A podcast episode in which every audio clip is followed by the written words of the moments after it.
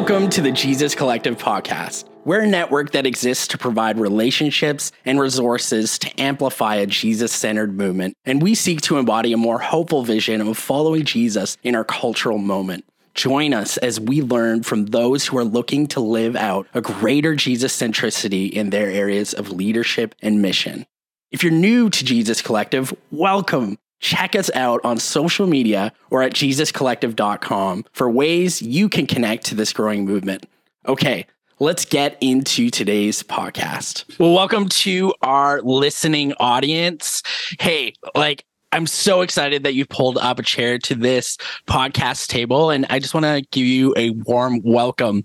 Now, this is a part 2 episode about the relevancy of Jesus in our context. If you haven't listened to part 1 with Megan Larissa Good, I'd encourage you just hit pause on this, go back, listen to that episode, and then come back with some fresh ears and fresh insights, ready to kind of hear from our panelists and our folks that are joining us for our discussion today. So with me, helping me, kind of launch this podcast and this panel discussion today is the prestigious and lovely John Hand. John Hand, I see you. Do you see me?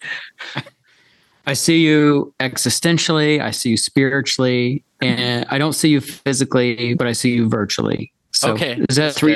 It's 3 levels of seeing. I see you too. I'll take that. I often find that you tell me you see me. Usually after I dump something on you, and you're like, "Do you know what, Paul? Mm-hmm. I see you." And I'm like, mm-hmm. That's some good coaching, some transformative coaching that you're doing there for sure. How's life these days, John? Yeah, things are good. I am. It's good to be back on the podcast. It has been over a year since I've been in the co-host chair, so to speak.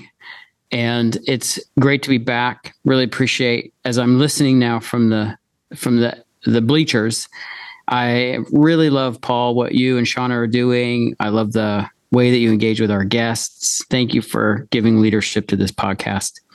I am great, really, truly. And I'm really excited about Jesus Collective these days and what we're pressing into, the opportunities in front of us. I wish I had time to tell stories, but I don't. But you can go backwards, and we have a podcast that we recorded with our core leadership team a couple weeks ago, and you can go find that on our podcast channel, where we are just musing together and encouraging each other about the vision of Jesus Collective, and would love to have you in on that conversation.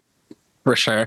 So, John, speaking about updates, did you have any housekeeping things you wanted to just let us know? What's coming up that people who are curious about Jesus Collective should know about?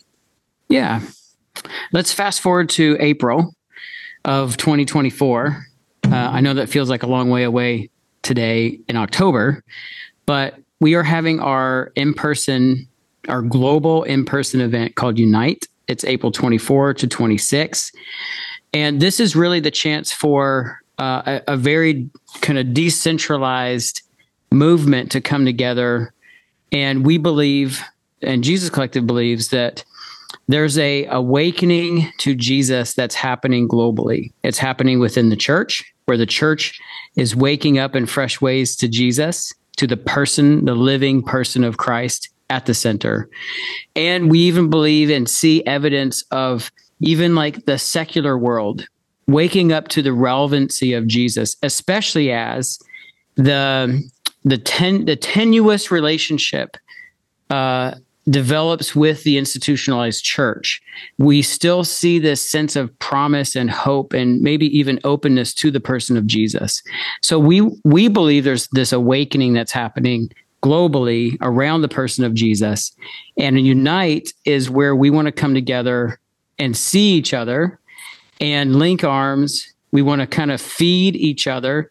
We want to stir up more Jesus-y goodness in each other, and then send each other out back into the places we live, work, and play to be Jesus the best that we can be. And so our theme this year is the prophetic church, because we still believe in the church, and we think that the church has a witness in this moment.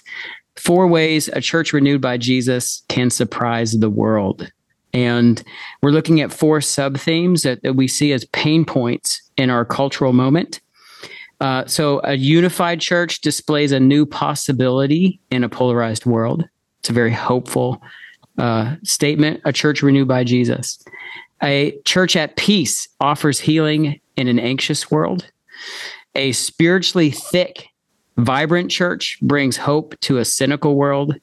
And a church centered on Jesus surrenders power in a world obsessed with control. So you can see these themes of like polarization, anxiety, cynicism, and control. I wonder, John, who could that be relevant for? I wonder. I don't know. Right. I don't know. We tried to pick the most boring thing to talk about when it comes to Jesus. Yeah. And this is what we chose. So there we go. So great. Do you have any guests that you could let our viewers know about? Yeah. So this is still in the works in terms of moving parts, but we do have Brian Zahn confirmed. He's going to be with us, which we're really excited about. And then somebody that may be newer to our audience is a person that we did a live podcast with in October of this year named Marlena Graves. Mm-hmm. And Marlena is just a thoughtful, Jesus-y professor and activist and theologian. And we are enjoying learning from her. And so she's going to also be at Unite. Among many others, we'll have workshops and have plenaries. And so we'll spend 2 days together and hopefully go back with a reignited, refreshed spirit and passion to do the Jesus work we're called to. Yeah, that sounds so great. I can't wait for that hoedown. That's what I just keep picturing. I'm like, it's going to be like a really cool hoedown. You know? Hoedown. That's it's like you all dance and then you all feel different after. I feel like there's a bit of that. Okay. Well, just for the listening audience, we will not have fiddles. We will not be wearing cowboy boots, just in case you were wondering. Yeah, it is in Minneapolis, right? The use of hoedown by our friend Paul is a metaphorical hoedown. So it's a spiritual hoedown. I just want to clarify that. You have to go past the surface. You have to use a theological reading of my word there, like the meaning beneath the meaning. Yeah, that's good. Okay. So good. Well, let's put our guests out of their misery and move on.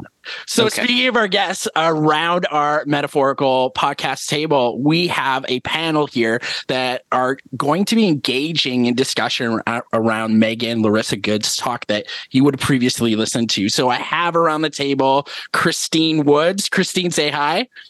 Hello.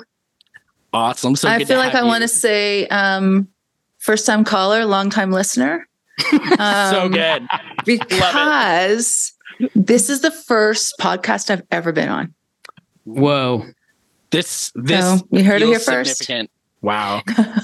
This feels like holy ground, Paul. Yeah. I know we're reaching. You can say you knew me when.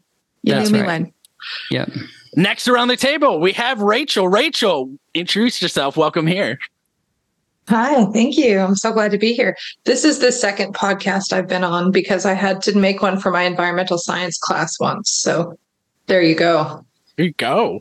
Nice. Well, you are a veteran then. Basically, it's great to have another podcast veteran. Wonderful. And then also around the table is Scott Lackey. Scott, say hi to the people.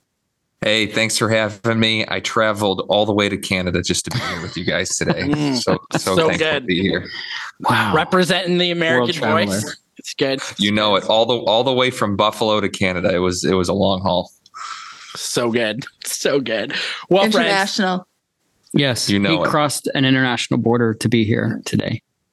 So good. Well, friends, I would love if we went around the table and we just kind of shared a bit more about who you are, your ministry context, kind of give our listening audience a context for the place that you're coming from as you speak into Megan Larissa Good's talk. So we'll send it over to Christine first. Thank you. Yep, I'm Christine Woods. I co-lead a church in Calgary called Westside Kings Church. It's on the southwest part of the city if you've been to Calgary, so we can see the mountains out of our parking lot. One of the things that's interesting is that I have only been working in church for a year, I had 25 years in parachurch work before I came here. So I feel like I am not just first-time caller, I'm like first-time pastor and learning lots of things, but also feeling like I'm the kid who loves church her whole life so much. So I'm really excited to be at the table to think about the ways that Jesus is leading our church in North America and around the world. So it's a little bit of who I am. So good. Thank you for sharing that. And yes, I am very jealous you can see the mountains because they are holy to me. I love the mountains. And I know that's true for John as well, right? You love the mountains, John. I love the mountains. I'm curious, Christine, your church context. Are you in a small church, mid-size, larger church, you know, for your part of the world? Mm-hmm. I think we're in a mid-size to larger church here in our city.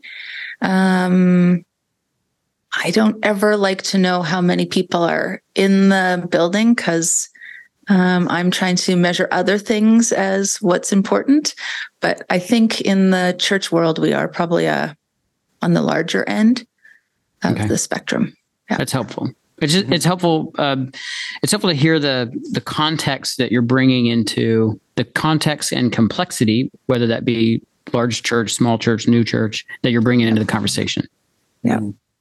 We've been here celebrate 30 years next fall, and we have a very diverse background in terms of people in our church. So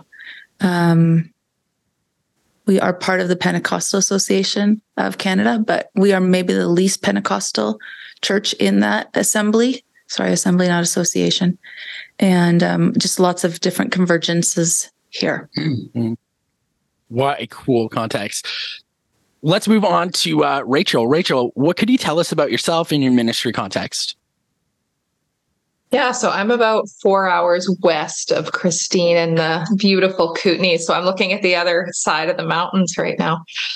And I live and work in a smaller church in the Kootenays. I serve as the director of children's ministries, and I've been doing that for just over a year and a half, but my background is in nursing. I've been a nurse for almost 20 years. So cool. Yeah. That is so unique. And just to clarify, the Kootenays, that is a mountain range. Is that right? No, it's in the mountains. You can see the mountains everywhere. Yes. And the Kootenays, is that a mountain range? Or what is the Kootenays? Is that a town? I've never heard this term. It's a region of British Columbia. So we're kind of the southeast region. Okay. That's helpful. There you go. Yes. Well, thanks for sharing about that. Scott Lackey, what can you tell us about yourself and your ministry context?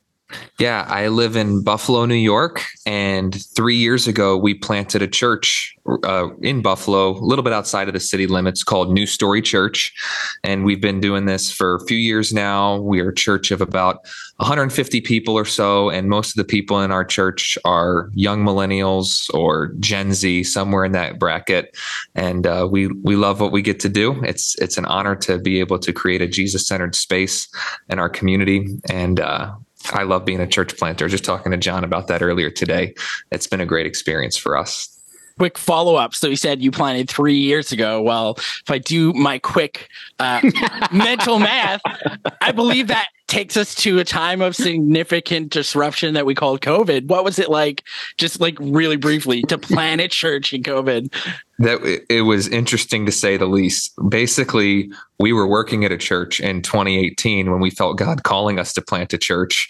And in early 2019, we went to the leadership of that church and said, hey, we feel God's calling us to start a church and we'd like to do it in 2020.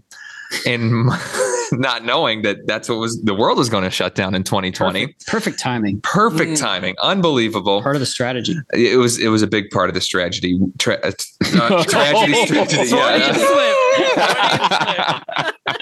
Yeah.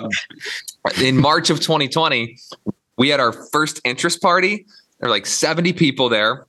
And then a week later, the entire world shut down. And I remember I just kept thinking, oh, we'll be able to meet next month. Oh, next month.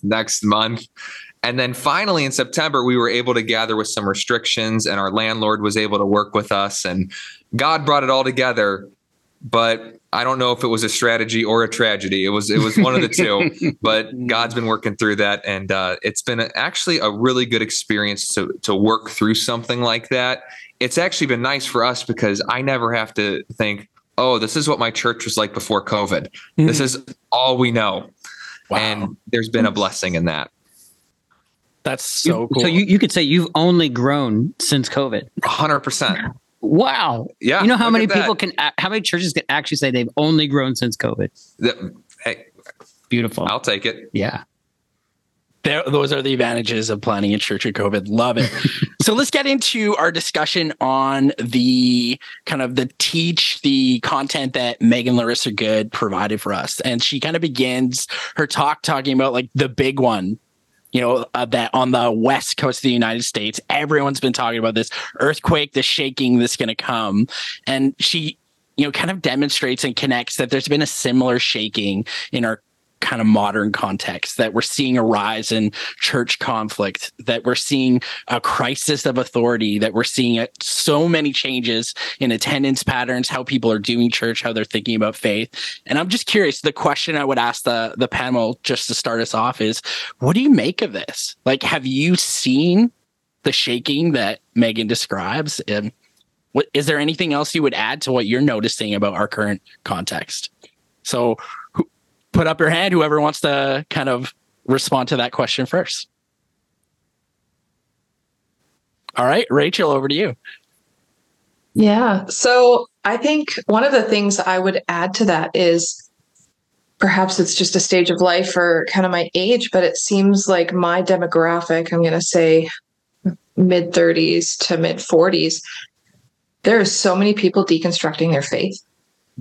And the shaking that has produced in like just all areas of life, you know, like how am I going to raise my kids? What am I going to teach them? That weighs heavy on me in my context. But my background is that I watched my dad deconstruct his faith about 20 years ago before it was cool to deconstruct your faith. Mm-hmm. And there was no one to catch him. Mm-hmm. So at that time, there weren't useful podcasts. We didn't have all the helpful, I think, books and just conversations now and 20 years later. And so that's something that I see, how people are falling without really any good safety nets for them to fall into. Yeah. Yeah. Yeah. The only people talking about deconstruction, but not even using that terminology at that point, would be the like Brian McLaren and Tony Jones and the emergent movement. They were trying to talk about it, but it wasn't even in the terms that we're using today. It was kind of rethinking, which is not what we now would refer today as deconstructing. So it's really interesting. Curious if any of our other panelists, like, what would you add to kind of what Rachel is reflected on? Have you, like, do you have this sense that what Megan is talking about is true of your context? Adding to what Rachel said, I agree that deconstruction is an element of what we're seeing right now. It's a word that everyone's using, and I almost feel as if deconstruction is the umbrella that all these things fall under, like, or it's why they're happening. Maybe that's a better way of saying it. Or deconstructing abuses in the church have led to people deconstructing, you know, authority issues have led to people deconstructing, changing technology. You know, we live in a time now where people talk about biblical illiteracy, where there could be some truth to that, but there's also some truth to the fact that more people know more about the Bible and know more about Christian history than ever before. And we have to wrestle with that, and we have to consider that, and we have to, what are we doing to communicate to the world around us that the faith that you've heard about or the Jesus that you've heard about is different than the one you've heard about or the one you've experienced. It's not necessarily who Jesus is. It's a caricature. And how do we then also ensure that when we are ministering to people who've maybe experienced some of these things that have led to deconstruction, how do we ensure that we are doing it in such a way that we're doing it with humility as well, that we aren't just swinging to the other side and saying, hey, we're the new authority figures. We're the new ones with the answers, because we're going to fall. This is a pressure I felt at times where people, oh, I love your preaching or this or that, or you made me think of this in a different way. Well, I'm glad that's helpful. But at the same time, please don't put me in the same place that where you came from, you placed people, because I'm going to end up disappointing you in some way. And so I don't have all the answers. I don't want to put myself up as the expert either. So there's a bit of wrestling here as well, where yes, we're re-envisioning or we're deconstructing or we're thinking about things, but also ensuring that we're doing it with a humility so that we're not just creating the same structure, but with different ideas. Yeah. I think that what I'm hearing is, how do we deconstruct with humility, but and then reconstruct? But we're reconstructing in a new world, like we're reconstructing in a world with new technology that's swept in new values, that is sweeping out old values, is sweeping out old perceptions, is ushering in new perceptions, and that's I think what's contributing to the polarization in how you and what gets reconstructed. As well in this conversation. But I'm really curious, Christine, what you're seeing. I know, you have a young life background, so you've been around young adults who are, kind of the stereotype, not saying all young adults, but are the stereotype of those who are deconstructing often. But what signs and signals of the shaking have you seen? And I'm going to add with you, like, where do you see this shaking on the spiritual, maybe emotional side, and where do you see it on the organizational side as well in your context? Mm-hmm. Is it like wrong to say I'm kind of happy to see some of this deconstructing? I think that's not wrong at all. It depends on who you're asking. That's all I'll say. No, I'll just leave it there. No. I think even as to be honest, as a woman growing up in the church, I'm quite happy that we are saying some of the things that have gone before us, we're going to look at them differently, and some of the things haven't worked. When I was younger, I probably wouldn't have had a seat at a table like this, even as a woman. So that piece, I'm kind of like, yeah, let's deconstruct some of these things. I also think related to some of the things that I've seen working with young people is I will take someone trying to figure some things out and maybe asking the wrong questions or maybe going down the path a little bit the wrong way, as opposed to just not caring. So I actually kind of like the deconstruction in opposed to being like apathy. Mm-hmm. I would way rather somebody be wrestling with faith and possibly making a few mistakes along the way, as opposed to just not even caring. Mm-hmm. So I see there's a lot of opportunity, and I actually think there's a lot of health in some of it. There's a lot of unhealthy things in deconstruct. There can be a lot of unhealthy things in deconstruction too, but I feel like there's a lot of opportunity for the church right now in those spaces. And it gives me a lot of hope, actually, that people care about these things. Mm-hmm. John, I forgot the other part of your question to me. Sorry. Yeah. So you're talking about a spiritual, emotional shaking, and I'm curious from you guys being a mid to large size church, what kind of organizational shaking are you experiencing? Mm-hmm.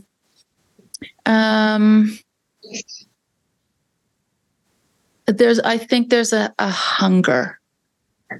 I think that's the word that I am noticing right now, a hunger for more, for deeper, for real. And at all ages, I'm noticing that of some of it is COVID, some of it is even before COVID, of Where have we come from? Is that still what we want? Yeah. So I'm like excited. I feel like there's something that's stirring. Like I think in that podcast, she really articulated it well, that there is, sometimes it's hard to articulate what it is, but there is something in the water right now that gives me a lot of hope and makes me really excited. I'm always like, what is Jesus doing? Like what's going to be the next, awakening. What's tomorrow? Yeah. Awakening. And I'm so excited to like, watch it all unfold. Mm-hmm. I appreciate, Christine, that you mentioned the opportunity that's available to us, because I want to kind of speak to that and bring us into that kind of reflection on her liminal space moment. That yes, we are experiencing a shaking, but with eyes of faith, with this kind of sense of, okay, what is the Spirit up to? There's an opportunity. And so again, I throw this to the panel. What is the opportunity here? What should, a network like ours, Jesus Collective, be paying attention to in this liminal moment?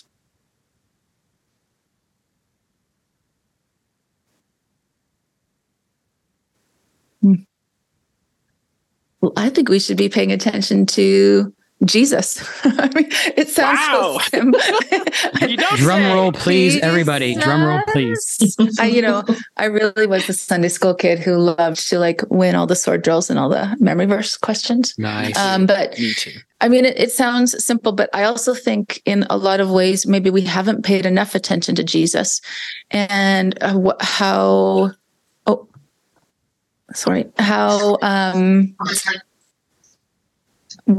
Jesus, how did he move in similar spaces? How did he, how did he give hope to people who didn't have hope? How did he help people think about things in new ways? So I don't know, maybe that's the Sunday school answer, but. I like it. Sunday school answer. Yeah. Go ahead, Rachel. I want to hear your Sunday school answer. Sunday school answers are sometimes the best and most simple. Mm-hmm. Yeah. I use in our family services, I use a lot of simple language, and I think it's a great place to start. If you can explain it to a kid, you can explain it to the whole congregation. Yeah. That was my only comment there. I appreciate that comment, because I do think the challenge of all good communication is, yes, simplicity, but when you go through something like complexity, perplexity, and harmony, like Jesus, learning to take the powerfully learned concepts and communicate them to the, like through the simplicity of like a subversive parable, like there's something that's engaging when we can stay at both ends of the process. Mm. What about you, Scott? I'm thinking about this. Such a good answer from Christine. I just don't know if I can top that right now, but I guess it's not a competition. If you can do better than Jesus, go for it, I guess. Man, yeah. I don't know if I got something. We're waiting. I would say we need to pay attention. This doesn't sound cheesy. Pay attention to the tension. Pay attention to tension points in society, in the church, in culture as a whole. And in paying attention to those tension points as we're walking through being Jesus-centered, yes, we can move towards Jesus, but in those moments of tension, I think sometimes what we need to do a better job at is navigating how do we find peace in the tension as opposed to how do we find certainty out of this tension. I think it'd be better for us in this shaking to just swim in the water a little bit, even if it's, hey, I feel like I've been in here a while, or I feel as if, the wave that's coming right now, I may not have the abilities for this one. And that's where we can lean on one another and become better at listening to each other and seeing what others are doing to get through this season or where they're at. But in the tension, learning how do we have peace in this and listen and learn. We so quickly want to run to certainty because then it's no longer uncomfortable, right? Everything's good. Well, you may not be uncomfortable anymore because maybe you found an answer that works for you in this time, but that may not be where everybody else is at. And learning to feel and listen and love alongside of others in these tense moments and using that as a unifier as opposed to just running to certainty. I would suggest would be a helpful little piece for us during this time. Yeah. Can I add a little? Sorry, John. Yeah, please. I was just going to say, I like that. And I think even my Jesus answer, some of it is we've looked outside of the church for the answers. Like we've kind of looked for this magic pill, a program, a whatever. And I do think that the magic pill or whatever, it's Jesus and listening and looking inside. It's not another program. I don't think that's the next direction for the church of, oh, we're all going to adopt this next great program. I think it is about people and it is about Jesus. That's why we're all here, because we believe that and we think that. And yeah. So what do you think to our distinguished panelists is what are the opportunities of the tension? So can you name, Scott, you mentioned that. Can you name a couple of the tensions? And then I'd be curious for others, what are the opportunities? There's something that happens in tension that can be birthed or brought forth that cannot happen without that tension. If we're in a moment where those are unavoidable, so then what are they and what are they going to grow, or what could they grow? Tensions. Coming to me. Tensions. Well, we could easily just go down to, I think some of these tensions were clearly listed from Megan Good, the tensions of pluralism and polarization, technology, individualism. And we could even add things in there, conversations surrounding sexuality, politics in the church, those types of things that are overlapping. I know it's a little bit different in the Canadian context than it is in the United States, but even in talking with John today, there's overlap there as well. And I know a tension that I feel sometimes as a pastor is there's almost an expectation from people of all of these things are happening. We all see it's happening. We all know what's going on. Can you please tell us what to think about it? As if I'm a pundit, and that's traditionally the role we've placed a pastor or a spiritual leader of. And for me, it's, no, I actually want to walk through this with you. I want to equip you with the right questions, and I want to equip myself to ask the right questions and not always be the people who jump in with, oh, we have all of the answers right now. There's a little bit of let's if we allow the tension to continue to grow just a little bit. Yes, it feels uncomfortable, but it's in that I think that we can really have some self-discovery with all of these different types of things that are causing the shaking that Megan Good addressed. So I know that's not a direct answer to the question, but that's a little bit of how I'm looking at it right now. It's taking the pastoral role to living with the church and not just being somebody who's separate from the church.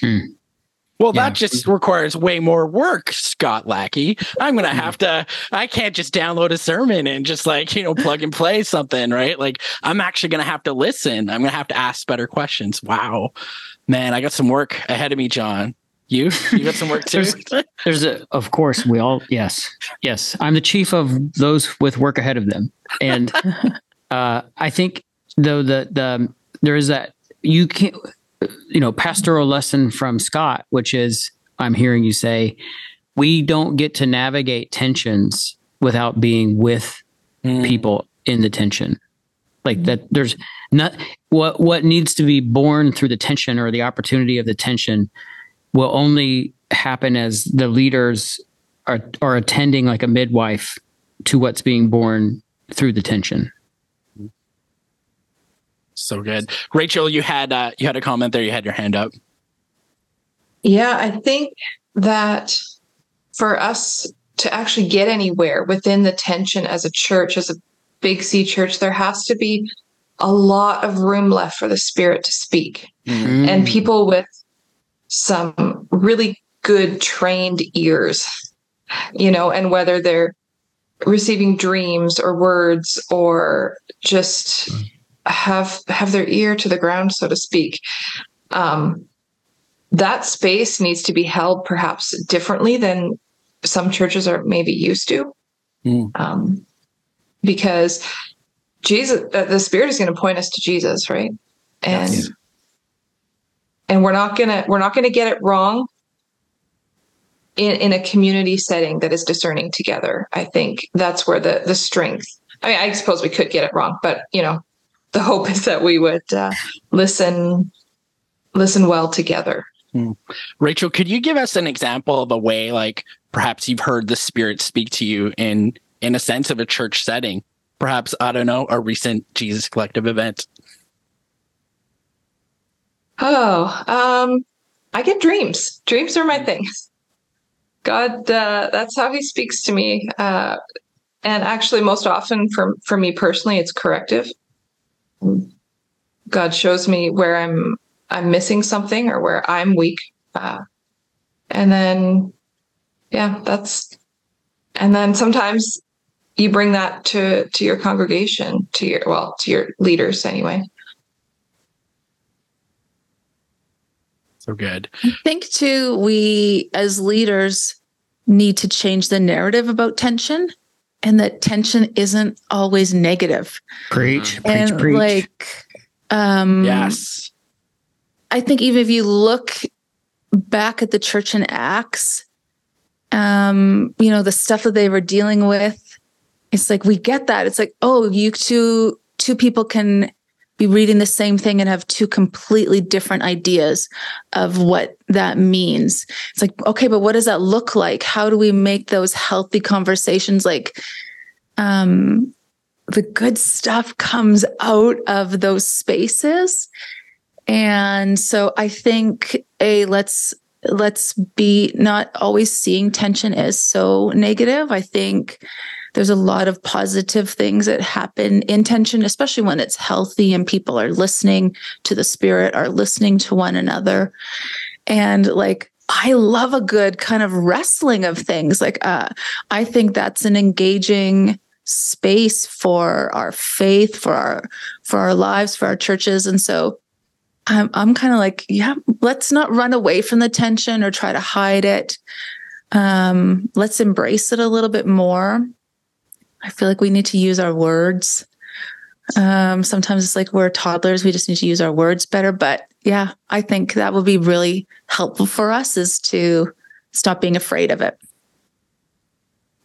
Words create worlds. So when we give articulation to the, like, what is the goodness? What is the invitation pregnant in the tension? That creates for people the possibility that something that feels like they want to run from is actually something to lean into, because there's a gift, especially pinging off of what you said about your community. If people are longing for more, if they're living in a thin, materialistic world that cannot infuse the hope that the human soul was made for, or the meaning that the human soul was made for, then that tension is now a place of depth and interiority versus something that we have to run from. So I love what you're saying,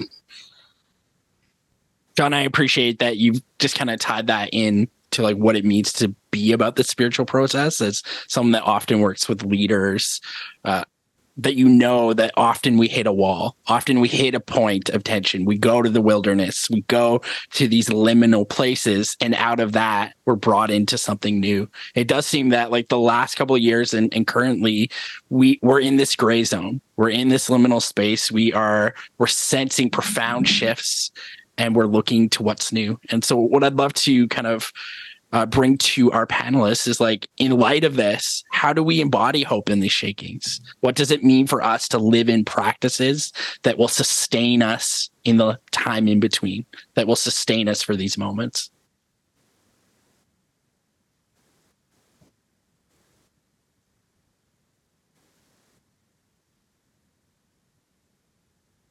Well, I think, oh, sorry. No, Rachel, you go ahead. No, I was going to say, I think real quick. Oh, sorry. Just go, Christine. Just go. I think it does give us opportunity, the tension and the space we're in, to find the common, like Jesus again, coming back to my Sunday school answer, Jesus is a thing that's common, right? So I think the opportunity for things like communion, coming to the communion table, and some of those things are, they've obviously always been so important.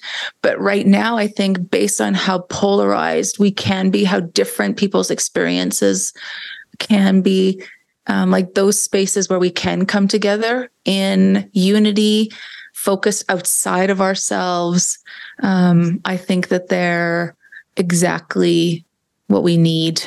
We've always needed them, but is it sacrilegious to say we need them more than ever right now? You can edit that out if it's bad theology. No, it's not. I just want to say, like, I so appreciate that, like, you gave this example of the communion table, because I think as Western rational people, we really thought the way to go ahead and practice ministry was all about, like, things in our head, get people to believe as we believe. And I love that you pointed to a practice. Like David Fitch in his book on practices, about practicing the presence of community. I forget. I'll have to look that up. But he talks about faithful presence. That's the book. He talks about that practice is what the church needs in a postmodern age, that we can have unity around the table. And if words, if knowledge pops up, here's something that actually can draw us closer to Jesus. Okay. Rachel, you had your hand up there. Let's move over to you. Again, the question is, like, what does it mean for the church to embody hope in the context of these shakings? What practices need to be true of us as we hope to embody a more hopeful vision of Christianity? Yeah. So I think what I see a lot of out there is people hurting. People are really coming out of COVID, especially. There's a lot of shaking in the world at large, not just the church, That's right. And how do we hold space for people with Jesus? Whether that looks like some inner healing ministries or practices that enable people to come together with God, if it's communion, getting people more plugged into ministries that are going to help them flourish in their own hearts with God. That's the one thing that carried me through difficult times was I had questions about the Bible. I had questions about church. I had so many questions, and the one thing I held on to was an experience of God with me. Mm. And so how do we help people have those moments that they won't be able to deny? I might be able to let go of this, that, or the other thing, but I know that my God and my Lord is with me and he's with us. Mm. And for me, practices that help flush that out in people's lives are really important, like listening prayer, stuff like that. So good. John, did you have some comments there on what Rachel just said? Oh, I just think I agree, Rachel. And it makes me think Gen Z. And if we're talking hope, yeah, like what you're describing from what my experience as a father of Gen Z children or young adults, and what I've read, what recently, even Barna has done work on in Canada. There's a study that World Vision did with Barna called the Open Generation. And there's a US version of that. Like all of these studies, and you look at the Asbury revivals, like what was that? Mm. It was exactly what Rachel's describing. Yes. Yeah. Longing, hunger, hope. Hopeful. So I'm so hopeful. So hopeful. And together, right? Like I think one of the things, maybe one of the lies of the last generation has been that your faith is yours. Your relationship with Jesus is just about you. It's like, and we've put so much emphasis on that it's you. You don't even have to tell anybody else about it. It's between you and Jesus kind of thing. And I think one of the things that we've missed in that is the community of Jesus followers, the community of the church, the hope that comes from that. I think all of those, the pluralism, the mental health challenges, like all of those are so like inward, individualized. And this idea of that even in the hard space of being in community of, disagreeing and having different ideas and different whatever, there's so much beauty in our faith and not being just about us and Jesus by ourselves in our room, right? That it really comes alive when we're together. It comes alive in the tension. It comes alive in the hope of community, like all those spaces. I think I get really excited about people wanting to be in space together in so many different ways.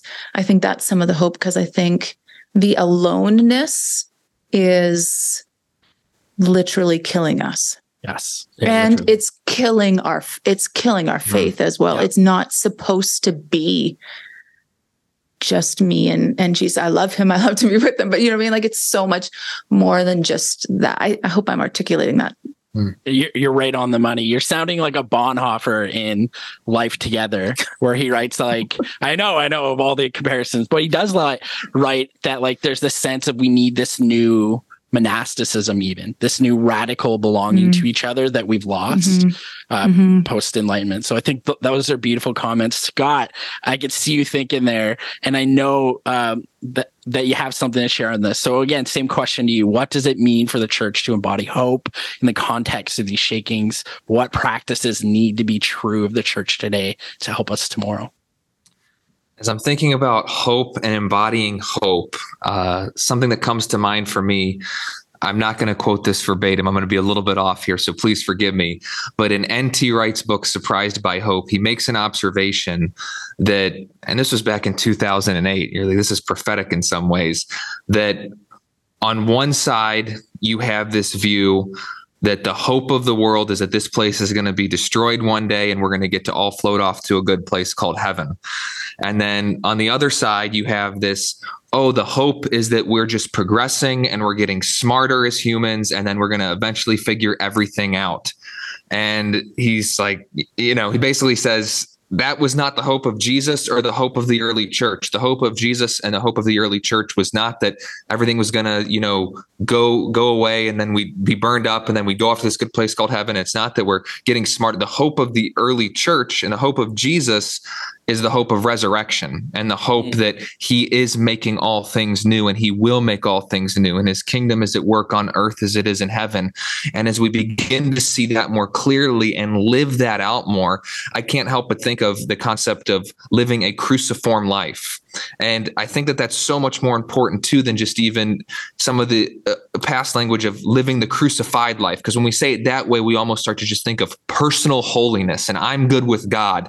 And it's the cruciform life, though, is also more than just, I'm just going to be a nice person because Jesus was nice. No, it's this process of going through the crucifixion process with Christ and then being brought to life in him. And there's something about this process that I truly believe can bring hope to the world. And there's an optimism that comes with it. I love what John even said about Gen Z, because that's something I've been observing in our church. I'm a millennial, and us millennials are talking sometimes with our gripes and our frustrations because we have a million of them. And Gen Z, it's like, what are you talking about? We're just here because we want to learn. We want to serve. We're here to follow Jesus. And I know I'm just speaking from one general context, but that's my context. They're ready to go. They're ready to live in this hope of resurrection. They're ready to experience this and serve. And I'm just really excited for that generation. I'm excited for the millennials who are re-engaging. I'm excited for the boomers and Gen Xers who are excited for that generation and they want to work together. I see God doing a lot of amazing things in his church and bringing so much life right now. And there's a hope in this power of resurrection. And I know that also sounds Sunday schooly, but there's something so true about that and this cruciform process that we've been called to. And I believe if we as the church can get that and live that, we're going to see something truly revolutionary. Amen. All right, the Americans say, let's do this. Let's do this. I'm hyped up, man. I'm hyped up. I'm part of the Bills Mafia. If you ever heard of that before, we break tables. We go crazy. Yes. Okay.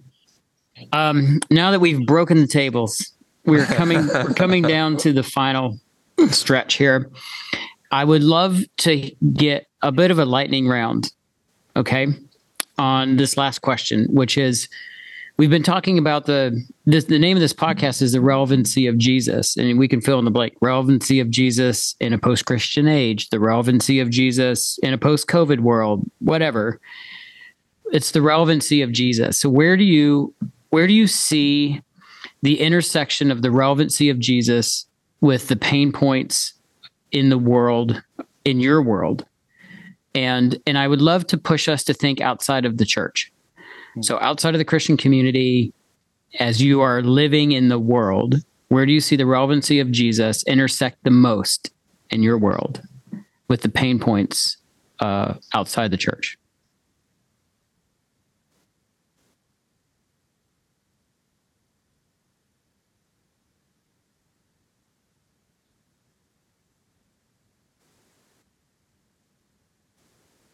One of the things that's most compelling about Jesus to me for the world is these pain points. Yes, we've seen abuses, and yes, we've seen abuse of authority in the church, but we also see it out of the church all the time. I mean, it's everywhere.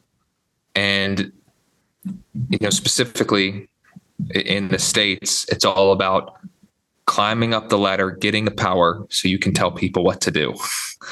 And once you can tell people what to do, that it's all about that. And so many people have been burned by that structure or hurt or abused by that structure. Yet Jesus comes along, who is the creator of all things, the image of the invisible God, the exact representation of the nature of God. Jesus, the one who resurrected Jesus, could have said, I'm the creator of all things, obey and listen to me. I'm the top of the ladder. But instead of appealing to that type of worldly authority, he appealed to love. And he said, if you love me, you will obey my commandments. And then in that, not only has he given his life, but he has rescued us to give us an opportunity of new life and an opportunity to be a part of his rescue mission of creation. So not only does he give us life, but he empowers us. And there's so many beautiful things about Jesus, and in being King Jesus people, he just continues to give and give and give, where in other structures of the world, if you climb that ladder, it's about how much more can you take. Mm-hmm. And there's an alternative to the way of Jesus that I think can speak to a burned out and tired and exhausted and confused people who are saying, I don't know where else to go. Mm. Come on. Beautifully said. Beautifully said. Yeah. Christine or Rachel, what would you say to John's question? Well, I think even related to what you just said, Scott, I think even taking it a little bit further, it's the upside down nature of the kingdom, I think, is what is so beautiful. I think the idea that power, the idea of like power and how it hasn't worked for people, I think, like, where does Jesus meet people right now? The marginalized, right? Like we have so much more understanding maybe right now of the marginalized and of the injustices of things in the world. And like, I think when people start to look at Jesus in young life, they always say, if you could just see Jesus for who he is, you can't help but fall in love with him. And I think that even that's so true of people understanding actually who Jesus is, what it actually means to love, what it means to love your neighbor, who's your neighbor. I think like that those pieces of, you know, you're blessed when you're at the end of your rope. That's not the message of the world. And I think there's so much beauty in that upside downness kingdom that people are looking for. And I think it does give us a lot of hope. Mm-hmm. Thank you so much for sharing that, Christine. Rachel, did you have any thoughts you wanted to contribute to that question? Yeah, in terms of pain points, I see I see people grasping. They're just grasping for anything, whether it's a sliver of identity or belonging or hope. And I think Jesus and the Trinity can speak to every pain point there is. And so is the Jesus that is being offered through our own lives, through our churches, through our ministries, is it Christ himself? Because Christ himself is compelling. I think how am I offering Jesus to the world and into these areas of pain? I mean, I work in healthcare. I see a lot of pain. I particularly work in mental health. So that, how am I being the presence? How am I bringing the presence of God with me? Because that in itself is a balm in a hurting world. Yeah. Yeah. Yeah. It's like we walk, what's the quote? And I forget who said it. We walk the world as the pardon of God. Like where we go, we emanate this radical grace mediated. Like what was God thinking? I'm going to mediate my grace in part through these people. It's so great. It's only God would think of that.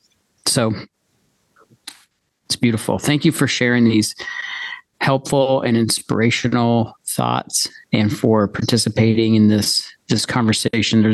Sounds like there's so much more we could say and more to be said. That's why, shameless plug, everybody ready? Come to Unite in April 2024, Minneapolis, St. Paul. Woodland Hills Church. We would love to have you, because this will be a major theme of that conversation. So shameless plug over. Thank you for that, John. And thank you again to our panelists for taking out time for reflecting on some of the deep longings, some of the deep stirrings that we find ourselves in. And I think it's just so great that we get to have a conversation about this together, that we're not isolated. We're not in a sense where we feel like we're lost a bit, but we can find each other. And that's what I really appreciate about Jesus Collective is people are finding each other as a way of like almost the Spirit's work of encouraging and discerning and understanding what's going around in the world around us. So to our listening audience, thanks for pulling up a chair at the metaphorical podcast table. It's been so great. We hope that you have a great week or whatever else you're doing in your life. And here's to keeping Jesus at the center. God is at work raising up a movement of churches, ministries, and disciples all around the world that are passionate about advancing a more united and hopeful, Jesus-centered, Jesus-looking kingdom.